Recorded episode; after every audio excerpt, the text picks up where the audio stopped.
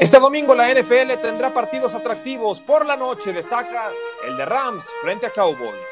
Celtics y Raptors en un séptimo juego definirán este viernes al rival del Heat en las finales de conferencia de la NBA. Para el fin de semana, el béisbol de las grandes ligas tendrá en el Cleveland en contra de Minnesota su mejor serie. Fin de semana de campeonato del US Open. El sábado juega la final femenil, el varonil será el domingo. Y días históricos para el deporte estadounidense. Por primera vez, todas sus ligas principales tienen actividad al mismo tiempo. Porque todo se define en la línea. Arranca en la línea de juego.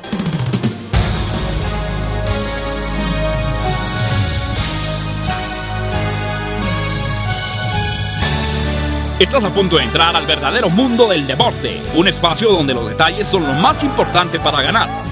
Hasta tus oídos llegará una investigación única, un cuidadoso análisis y la información precisa sobre cada uno de tus equipos y deportistas favoritos.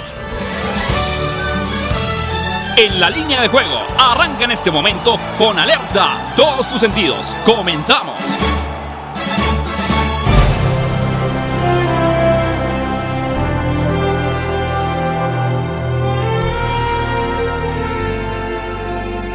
¿Cómo están? Bienvenidos a En la línea de juego en fusión con mercadodeapuestas.com, el primer programa de investigación, análisis y estadística de manera previa en el deporte. Les saluda Juan Pablo Faril y saludo con muchísimo gusto a Sebastián Cortés. ¿Cómo estás, Sebas? Muy bien, ¿y tú, Juanpa?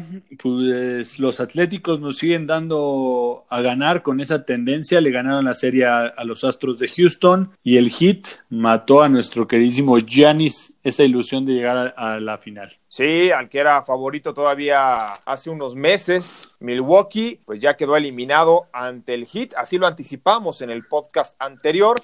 También se dieron las bajas, fue otro pick que dimos. El de Lakers, tú fuiste con los Lakers, ganó y ganó bien, cubrió en contra de Rockets y finalmente hay que señalarles que este podcast, al grabarse en jueves por la tarde, tarde-noche, eh, pues todavía no sabemos el resultado del kickoff en la NFL y tampoco de la NCAA con el eh, pick que dimos de Notre Dame. Así que ha sido lo más relevante que tuvimos. También hay que señalarles a todos ustedes que no tenemos sección de mejores cobros debido a que, pues, muy pocas sorpresas, ¿no? En el US Open nula esa actividad de sorpresas. Eh, algunos pagos de más 110. En el béisbol también muy pocos eh, underdogs u upsets se dieron al mismo tiempo que en la NHL. En la NBA no se diga. Entonces, por lo tanto, no hay, no hay sección de mejores cobros, tomando en cuenta que un buen cobro, pues, es una cuota a partir de más 354.5 decimal, ¿no, Sebas? Pues sí, eh, y eso es algo bueno para los apostadores, porque al final quiere decir que no hubo tanta sorpresa este, este mediados de semana. Y para los oddsmakers, ¿eh?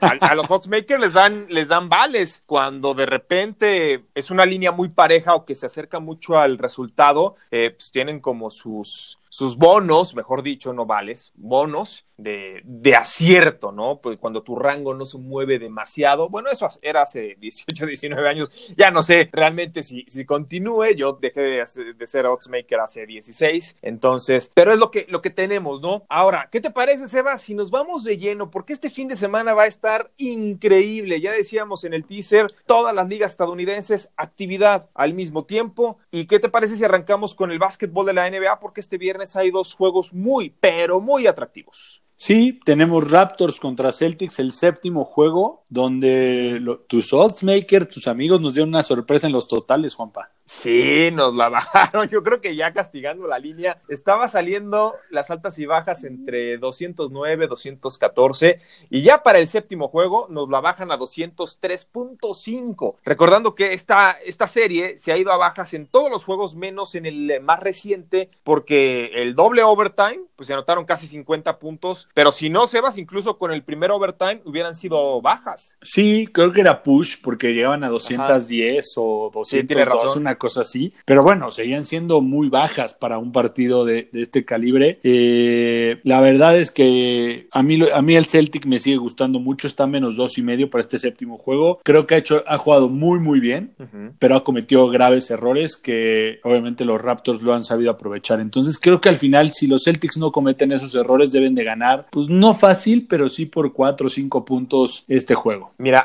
yo que he visto la mayor cantidad de juegos en estas series y en general de este deporte, el, hecho de estar en confinamiento, pues puedes ver casi todos los partidos, hasta los del hockey, ¿no? Por ahí. Este, algo que he visto en esta serie es que Celtics anota con relativamente ligera facilidad, mientras que a Raptors le cuesta un trabajo enorme empatarle, irse arriba, mantener la distancia, mantener la ventaja, pero Raptors tiene esa experiencia. Sale más dos y medio para este viernes y Rudy Tomjanovich, quien fue coach de los Rockets de Houston hace 25, 26 años, dijo, nunca subestimes el corazón de un campeón, porque a los Rockets ya se les daba por muertos en las finales de conferencia y revivieron de la nada. Y también dicen que la suerte del campeón todo el mundo la desea, por algo está ahí. Entonces yo me, me sigo casando con mi pick del inicio de la serie. Yo sé que tú diste desde un principio a Celtics, me parece que Celtics está jugando mejor que Raptors, pero la suerte, la suerte no hay que eh, pues, echarla de menos. Entonces voy con Raptors, tú vas con Celtics y aquí la pregunta importante altas o bajas, 203 y medio. Mira, me da un pavor decir bajas, pero no me queda de otra porque pues, han sido cinco bajas, ¿no? O siete bajas, pero fueron bajas el pasado quitando el overtime. Entonces, y fueron 196 puntos. Entonces, yo creo que también deben de hacerse. Me da pavor, ¿eh? Me da pavor porque ver un 203 en un partido de NBA se me hace como ver unas muy altas de colegial. Sí, mira, hay una tendencia que es muy clara porque en el séptimo juego la mayoría del pick que se da es el de under por encima del local, visita o el over. Y es muy claro porque en un séptimo juego ya no existe el mañana. Entonces lo que quieres es asegurar tiros fáciles, consumes mayor tiempo el reloj, eres más cauto a la hora de atacar, buscas una mayor estrategia y también en el momento de defender eres más estricto. Por ese motivo es que la línea de altas y bajas pues descendió dramáticamente en comparación con los primeros seis juegos alrededor de unos 8, 9 hasta 10 puntos puntos yo voy al igual que tú, eh, voy contigo, voy con las bajas, pero en este caso voy con los Raptors. Y la otra serie o el, o el otro juego que tenemos programado para este viernes es el de Clippers en contra de los Nuggets de Denver. Clippers sale favorito menos 8, el over y under en 217. Recordándoles a todos ustedes que esta serie favorece a Los Ángeles tres juegos a uno. Mira, ahí aquí creo que nos tenemos que ir, yo me tengo que ir por la misma, como lo dije en el podcast anterior, para mí los dos equipos de Los Ángeles van a acabar en cinco juegos. Para mí los Clippers terminan la serie, pero ojo, si tengo que ir por el momio, me iría por los Nuggets más ocho. Sí,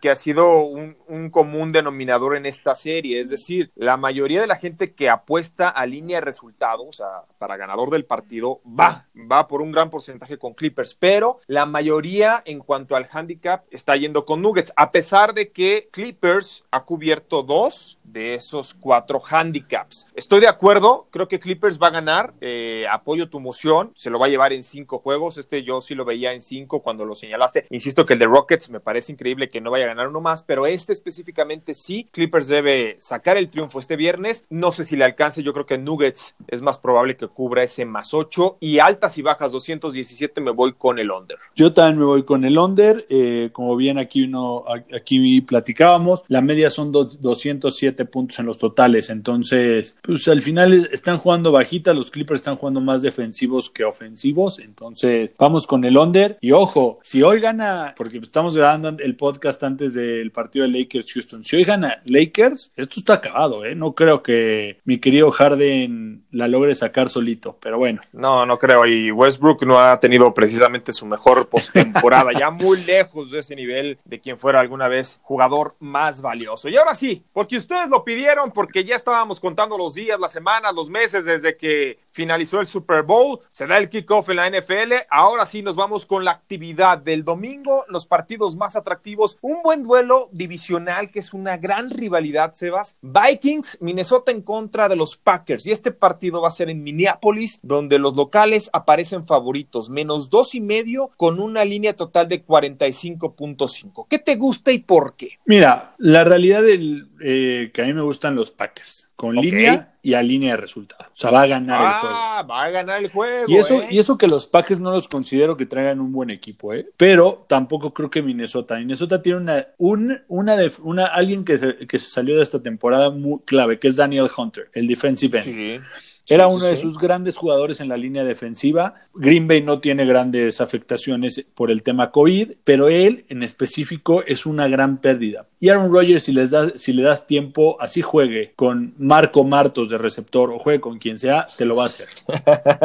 bueno, Aaron Rodgers, recordándoles a todos ustedes que históricamente, por lo menos en los últimos 6, 7 años, ha sido el atleta, atleta, ¿eh? O deportista en general, incluyendo todos los deportes, que más influye en la línea de apuesta. Es decir, si a Green Bay le quitas a Aaron Rodgers, se, se vuelve en el peor equipo de, la, de la NFL. Pues, pues uno de los peores, por lo menos en el, en el handicap se traduce eso en ocho puntos. O sea, ni siquiera el ser doblemente local te da esos ocho puntos. Claro, eh, esa es una. Y dos, acuérdate que no hay, no hay público. Solo va a haber público, solo va a haber público en Kansas City, pero no va a haber público en Minnesota. Entonces, Minnesota sí pesa el público, al ser domo, el frío, todo. Y además, Green Bay le ganó los dos juegos de la temporada pasada, de local y de visita.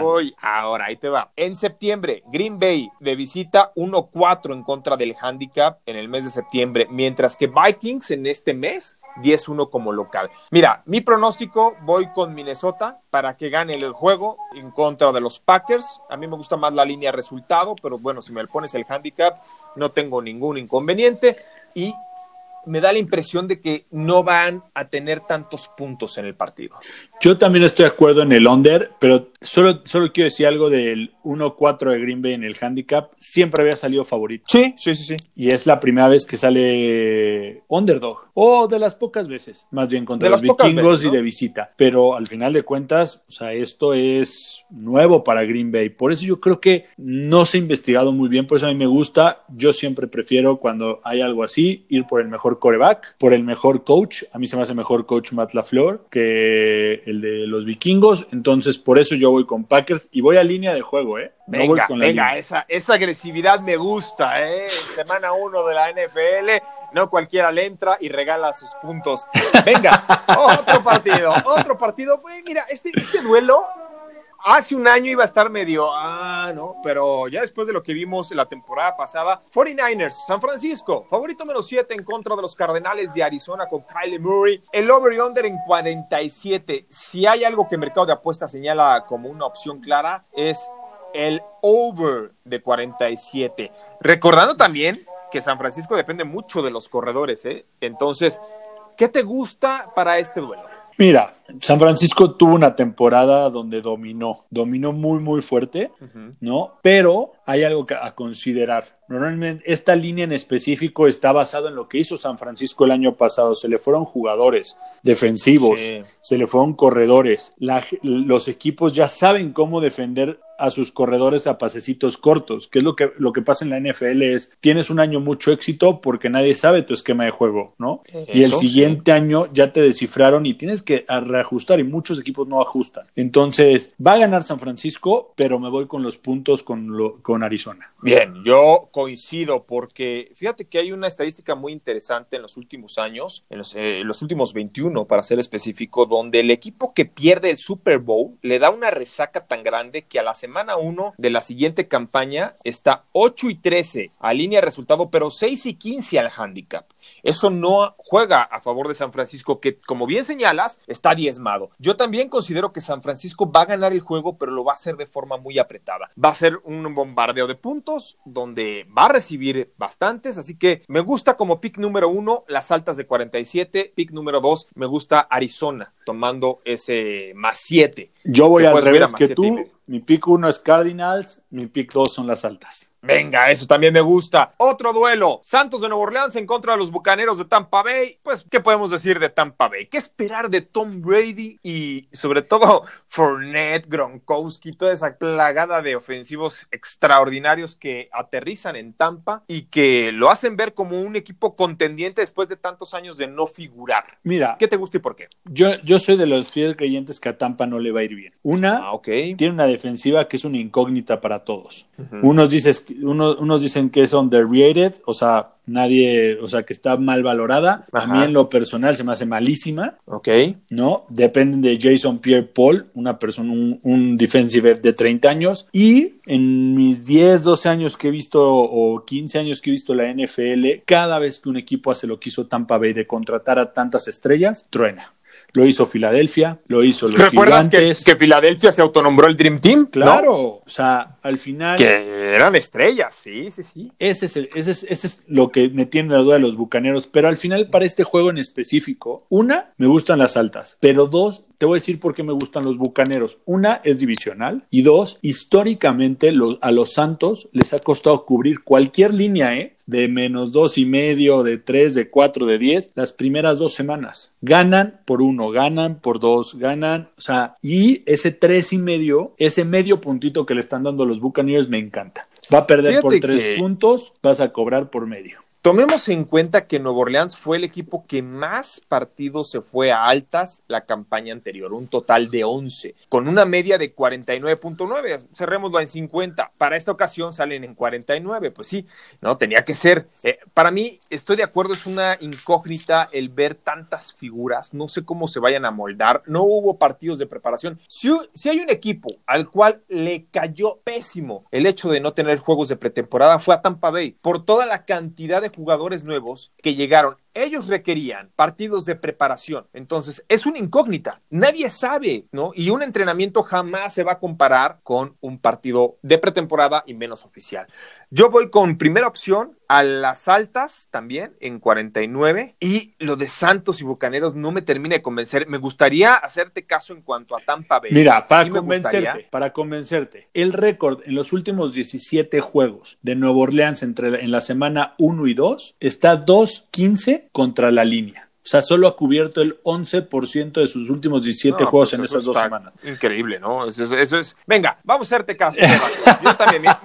Yo, yo, estaba decidido con las altas, pero lo voy a parlear con Bucaneros de Tampa Bay, ya para. Pero en tres y medio, Juanpa, porque pues ese medio puntito es el que va a dar la garantía de. Claro, sí. Sí, eso es importante, ¿no? Es muy importante, sobre todo, bueno, nosotros no somos tipsters, bueno, al menos yo nunca lo he sido, pero yo.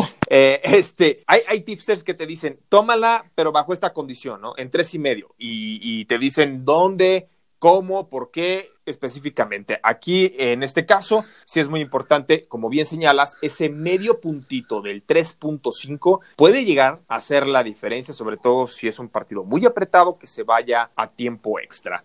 Y bien, de esta forma, despedimos al fútbol americano profesional de la NFL porque también hay actividad en el béisbol de las grandes ligas.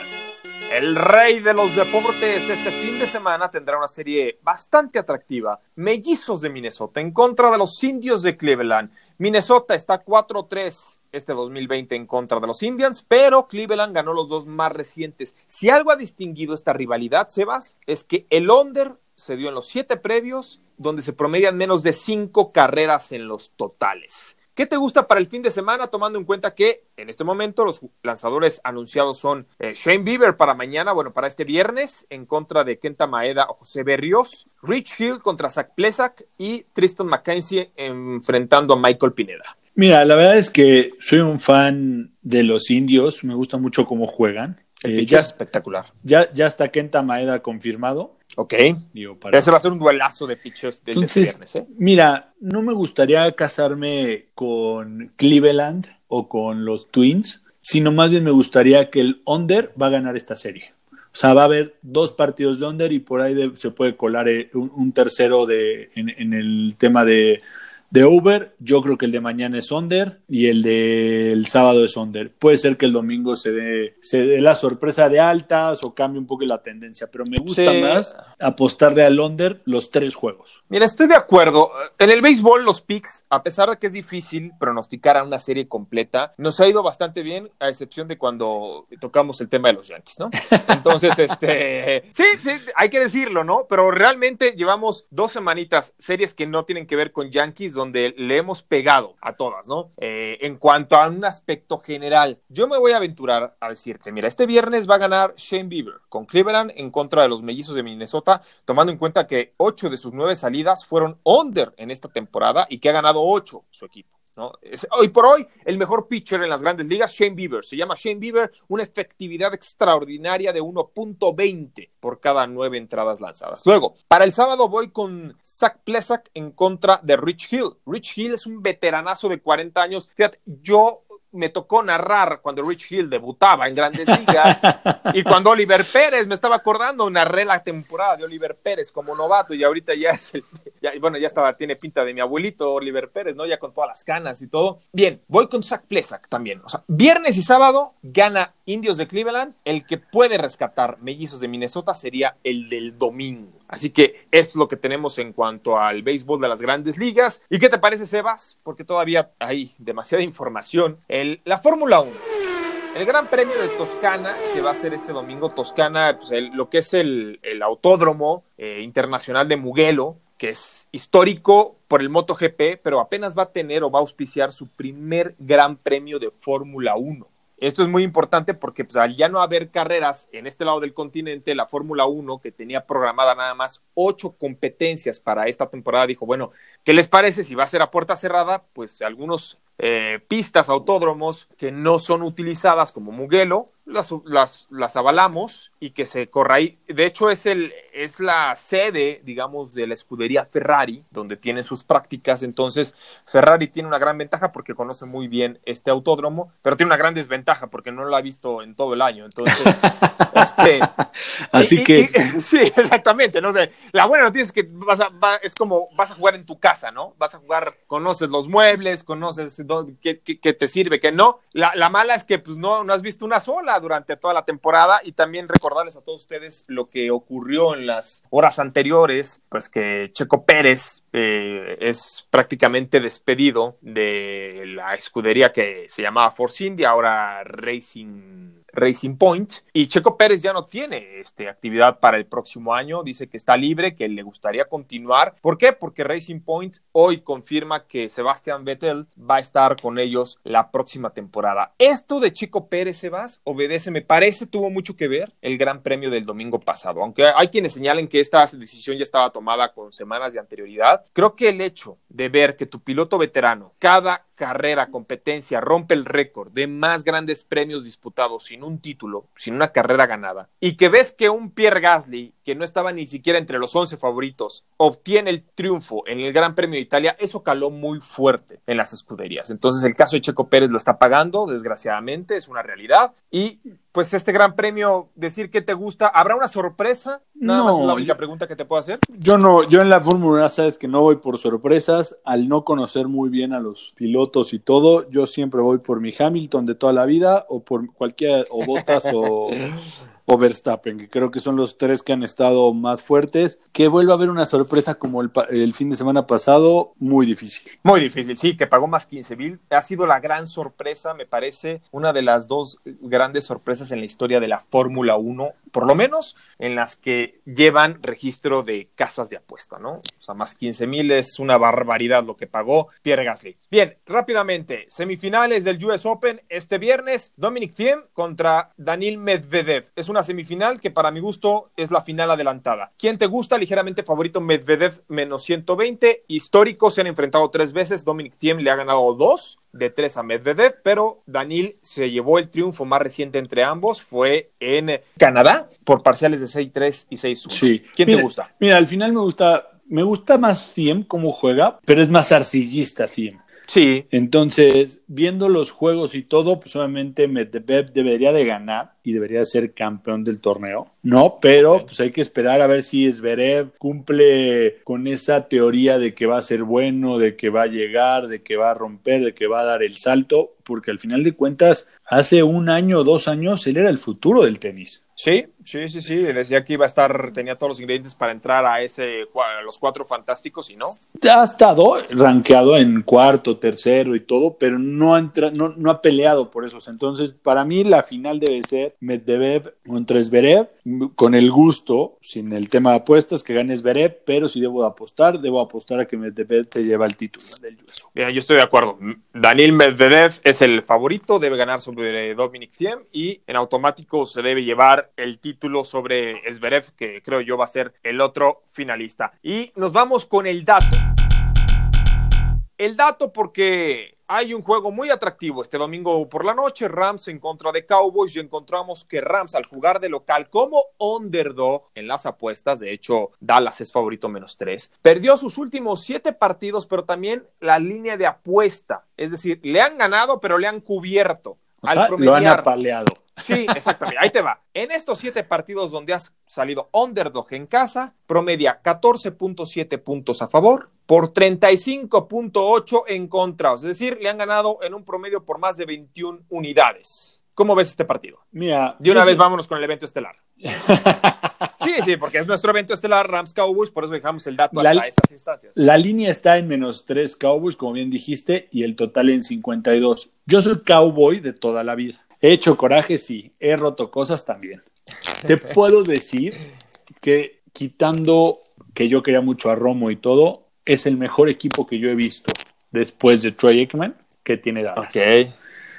Al final me encantaría que tuvieran una defensa un poco más fuerte, pero creo que tienen una, una línea frontal de las más fuertes. Los Rams, creo que Sean McVay es un gran entrenador, pero ha planeado su equipo tan mal darle tanto dinero a tres jugadores. Sí. Dos muy buenos, uno Goff, que no, no se lo merecía. No, Jared Goff no, no, no. Y Jalen Ramsey, que tampoco creo que lo valga. Ese tamaño de dinero debe de ser el mejor pagado, sí, de los corners, pero no esa cantidad de dinero. Entonces, al final creo que todo esto le va a repercutir a los Rams muy, muy fuerte. No tienen línea, no tienen corredor. La realidad es que todo el mundo cree que sus receptores son muy buenos, pero realmente Cooper Cup y Robert Woods están al nivel. Entonces, si me preguntas a mí, yo voy Cowboys, que cubren la línea. El total no lo sé porque normalmente eh, cuando juega Dallas de visitante, su porcentaje de, puntuación baja mucho. Baja en promedio unos 3, 4 puntos de lo que mete en casa y la defensa aprieta mucho. Entonces, yo creo que serían, yo me iría por el under de ese juego. Bueno, pues yo si quieres de una vez voy con mi all-in, porque mi all-in tiene que ver con este partido. Sí, me encanta. La línea de altas y bajas me produce un, un issue realmente. El 52 es muy alta, ¿no? Sobre todo semana 1, creo que. Y no tanto porque desconfíe de los Cowboys, sino que realmente no sé cómo se vayan a presentar los Rams. Con esto te digo en automático que voy con Cowboys a que cubre el menos tres. De hecho, creo que Dallas tiene el equipo para plantarle un triunfo por arriba de siete puntos a los Rams. No sé si Rams vaya a tener una buena actuación, pero este lo voy a parlear, lo voy a combinar, este Cowboys menos tres, con el triunfo de Medvedev de este viernes en contra de Dominic Thiem y también voy con la victoria de Indios de Cleveland de Shane Bieber este viernes en contra de los Twins, que no va a salir muy caro, debe estar menos 120, menos 130. Así que esos tres. ¿Tu Olin? Pues mira, mi Olin, yo me voy a ir por Green Bay que gane el juego. Ok. Los Cardenales cubren el más 7. Venga. Y las altas de Santos y Bucaneros. Ah, esa es buena, esa es buena. Venga, Sebas, ¿cómo estás en redes sociales? Center en Facebook, Twitter e Instagram. Yo estoy eh, en Twitter como arroba FarilJP, en Instagram arroba Juan Pablo Faril, en ambos como en línea de juego. Para más información, conéctense a mercadodeapuestas.com, participen en el torneo de tipsters, ya hay quiniela, es completamente gratis, nada más sigan las instrucciones, es muy importante que puedan checar, pero pueden inscribirse sin problema alguno al concurso de quiniela de tipsters de mercadodeapuestas.com. A nombre de todo el equipo de producción encabezado por Oscar Ramírez, solamente basta decirles gracias. Hasta la próxima. El mundo no se detiene. El deporte sigue girando y la investigación continúa. Y la investigación continúa. En la línea de juego, porque en la línea se define todo.